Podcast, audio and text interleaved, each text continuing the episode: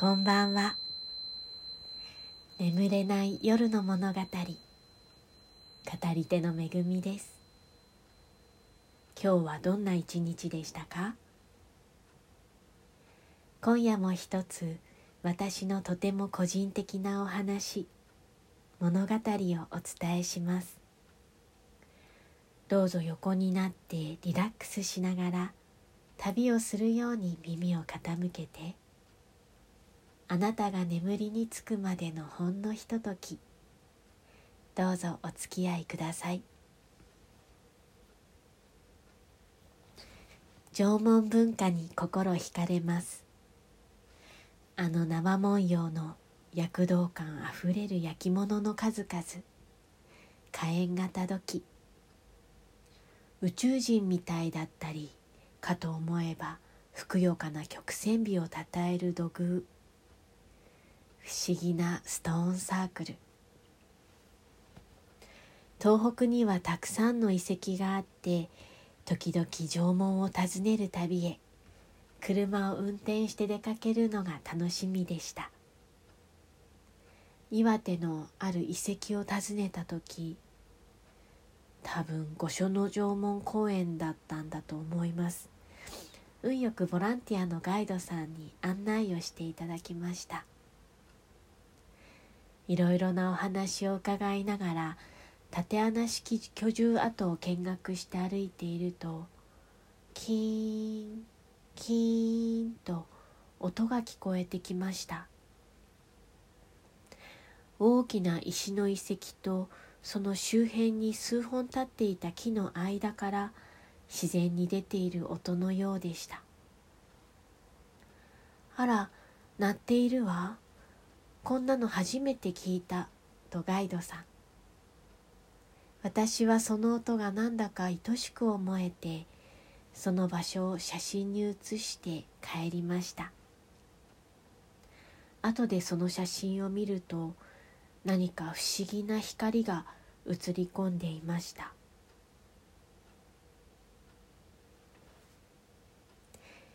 さてここからは今夜のテーマへ。台本のない一人語りの時間です。その日のテーマは基本的にくじ引きで選んでいます。一回では語りきれないテーマもたくさんあるだろうから一区切りするまで次回へ持ち越し。場合によっては再度そのテーマをくじ引きボックスへ戻すというルールです。今夜のテーマ父の結婚父の物語です。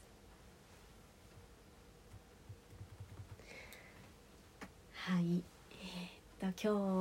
今日今夜は父親の話ということで。そうですね。父について知っていること。父は長男ですね。ですごく兄弟が多くて。でその兄弟はまあほぼあの別居している妹さんというかあの父のお父さんまあ、私にとっては祖父にあたるんですけど一度離婚をしていてで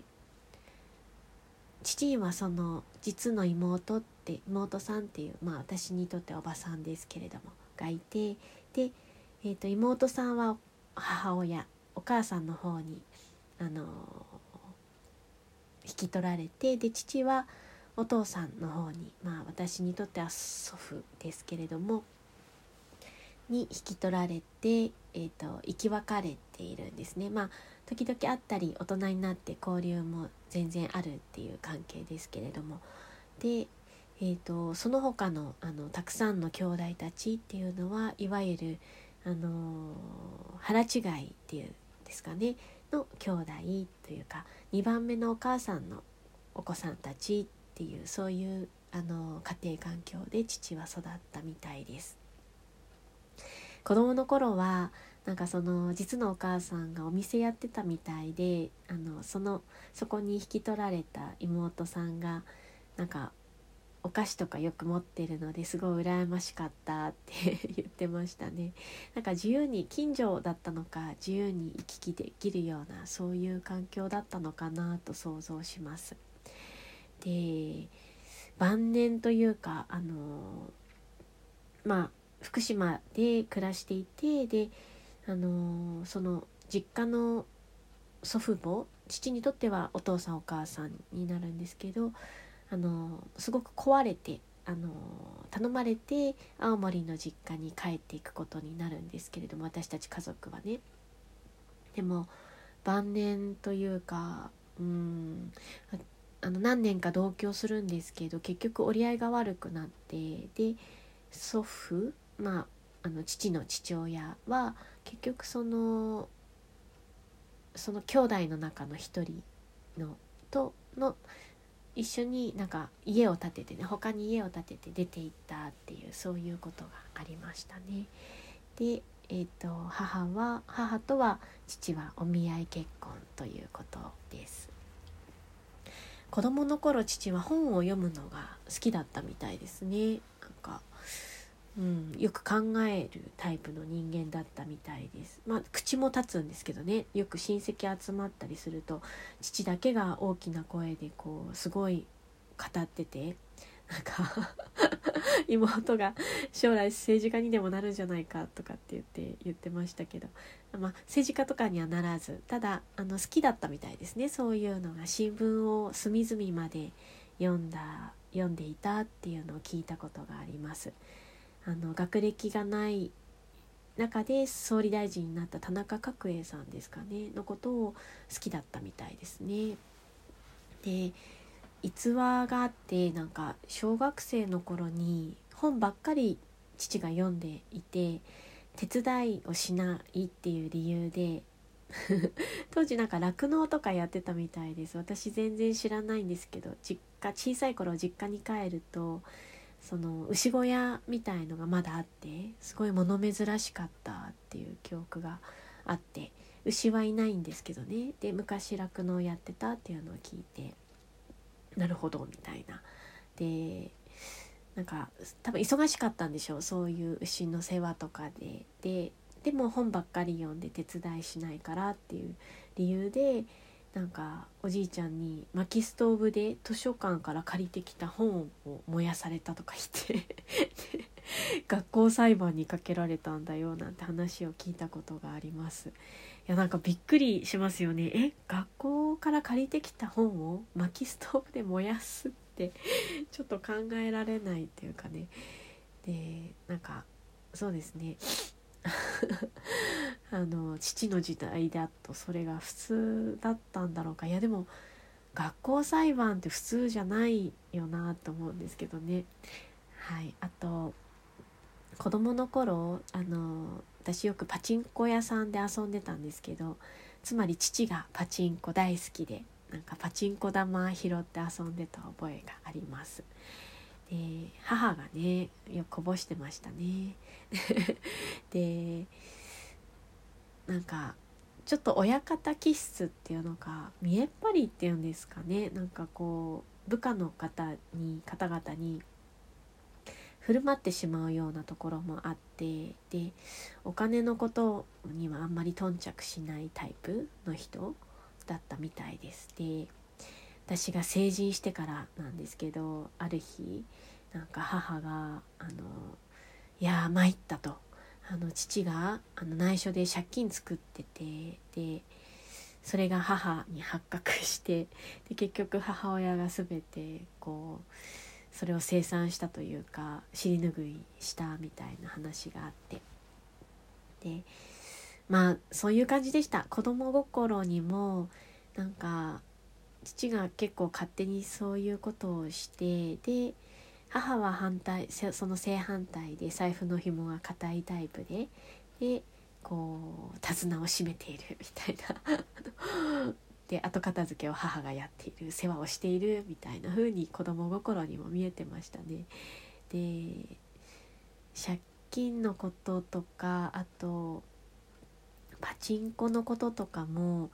私が父が依存症かもしれないとか言ってちょっとあのくよくよしてたらなんかそれ見て父がきっぱりやめたっていうこととかもあってで以来本当もう老老年というか年を取ってからはねなんかあの若い頃とは違ってもう完全に母の、あの足元にいるというかなんか頭が上がらない感じになって いったなっていうふうに思います。あの父が若い頃はもうちょっとこうなんだろう母をこうコントロールする的なこう課長不正みたいなところもあったように思うんですけどだんだんそれが逆転していったなっていうふうに あの思いますね。私がそうですねあの実家の方に帰ってこう同居していた時に非常に近くです。そういう両親の関係を見ていて。でよくあの知り合いとか友達に言ってたことはあの母は本来は子供とか花を育てることとかが好きな優しい人だと思うんだけど父が苦労をかけてしまかかけるからなんか鬼ババになっちゃったとか言って。もう母は本当にもう怖くてで強い強くなっちゃったなっていう なんかそんな風に思ったりしますね。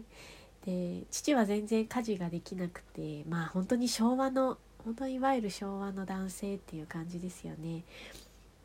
こう食事がねまず用意ができなくてで一度母がその頃妹のとこまで行くってお産があって妹ので留守にする時に父が初めて自分で食事を用意するとかででポテトサラダ作るとか言ってなんか材料買いに行ってたんですけど結局途中まで作ってでどうしていいか分かんなくなっちゃったんでしょうね。こう味が決まらないっていうか。で結局なんか市販のポテトサラダ追加で買ってきて混ぜてなんか 完成させてました。でその後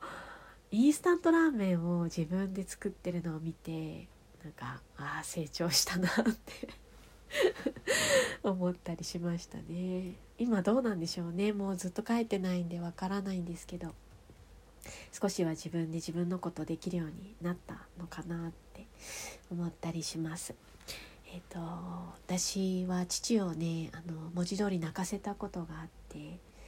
あの時電話で話してたんですね。東京学生の頃だったんだな。うん。で東京行ってて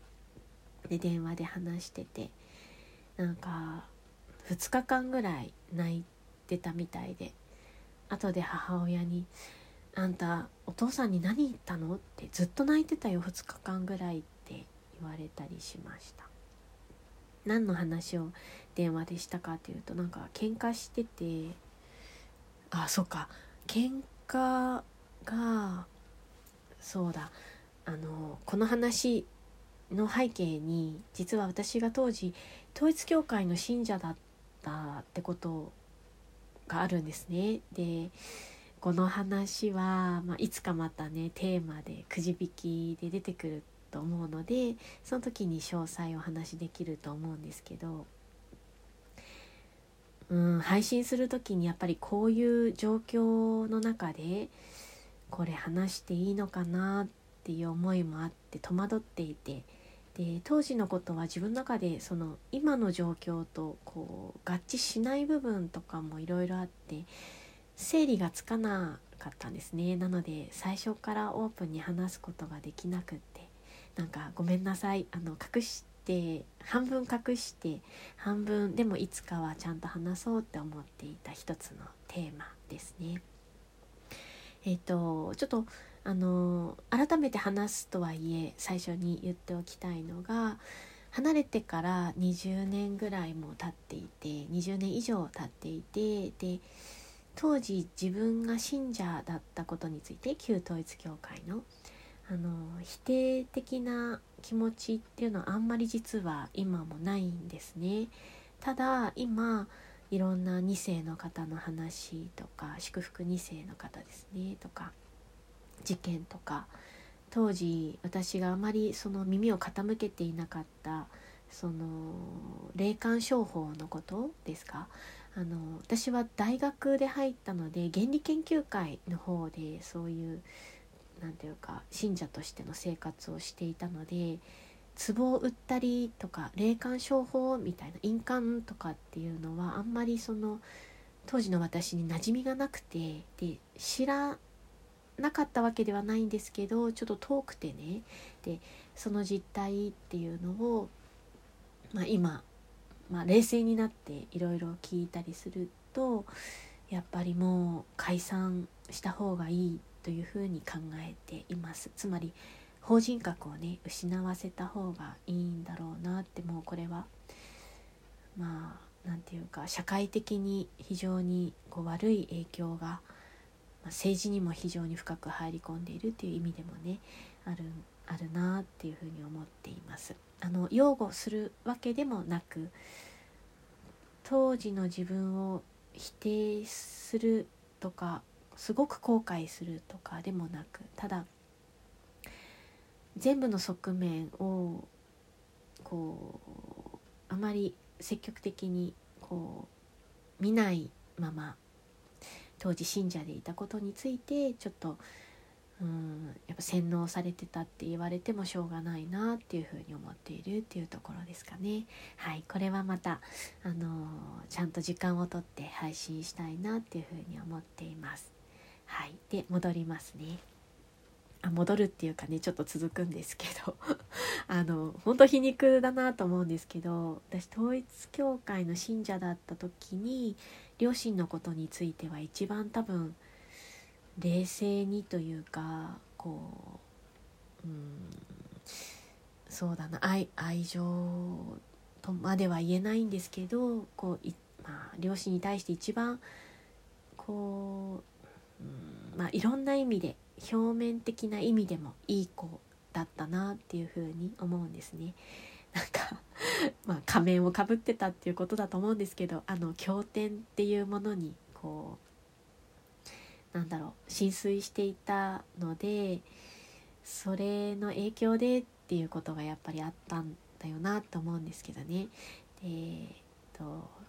現実じゃなく本当にこうあるべき理想に生きているみたいなねで当時よく手紙を書いてたんですけどあのその手紙っていうのも「お父様お母様お元気でいらっしゃいますか?」っていう そういうスタートの手紙をね当時あのよく書いてたなって確か、はい、何書いてたかもう覚えてないんですけどね覚えてます。でその頃に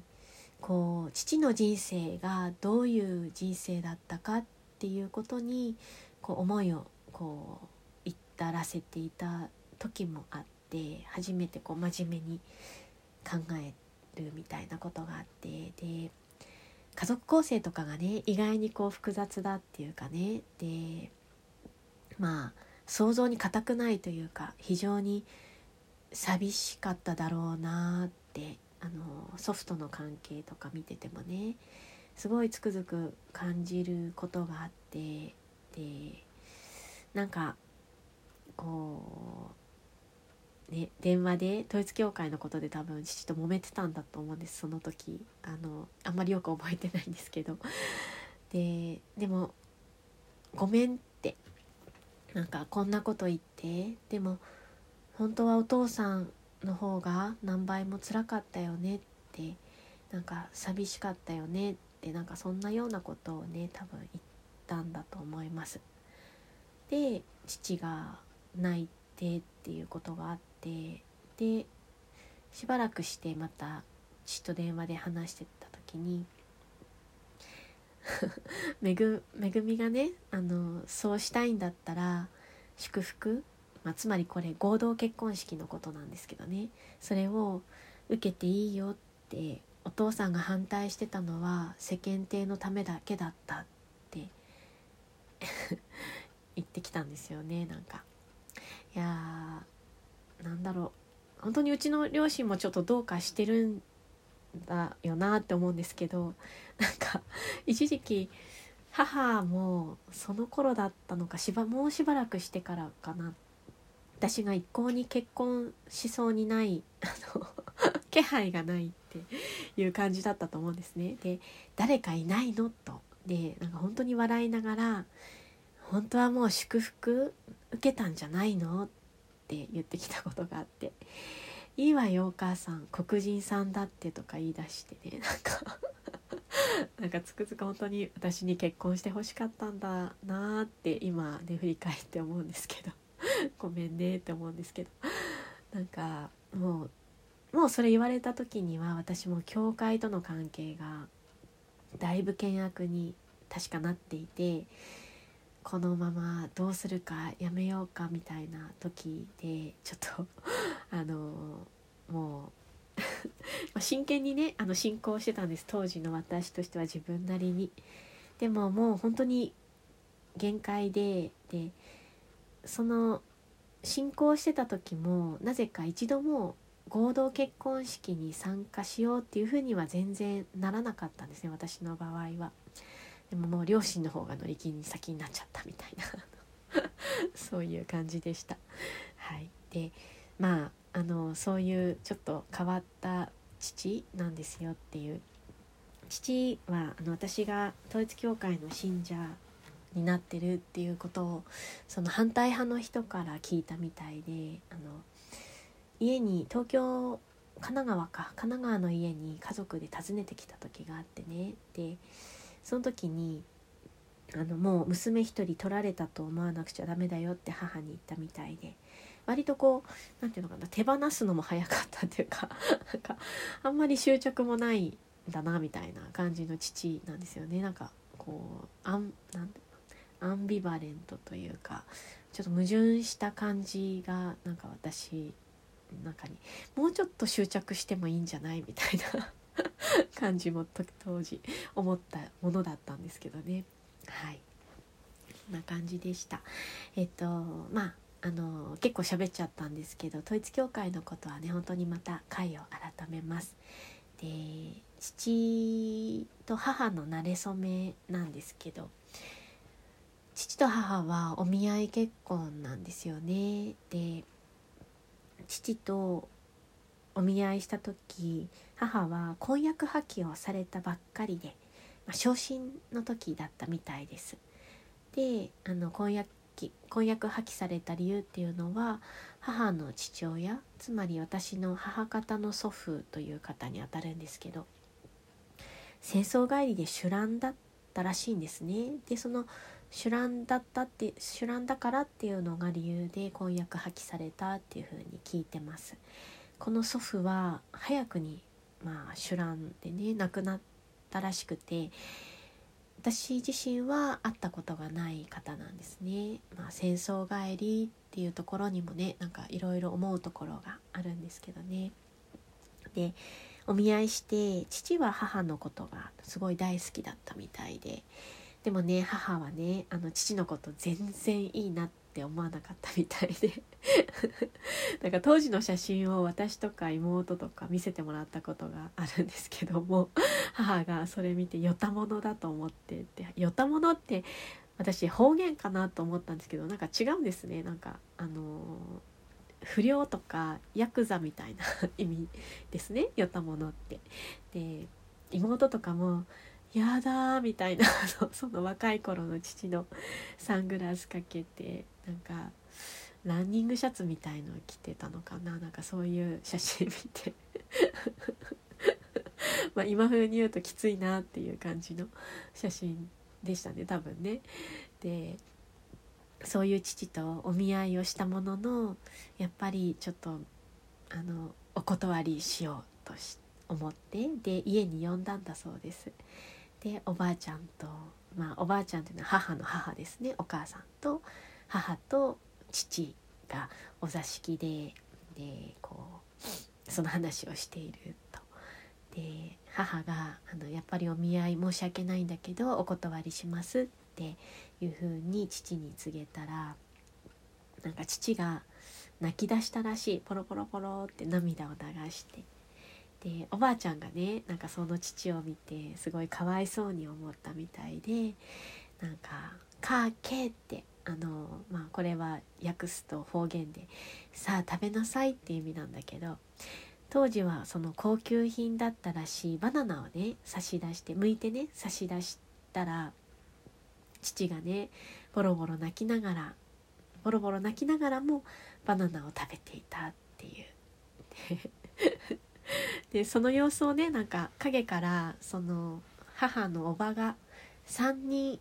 のおばが見てたらしいんです。でその後にねその会合っていうかそのミーティングというかその場が終わった後にねそのおばたちが母に「あの人と結婚しなさい」って勧めたんだそうです。それで母は結婚することにしただそうです。まあねなんか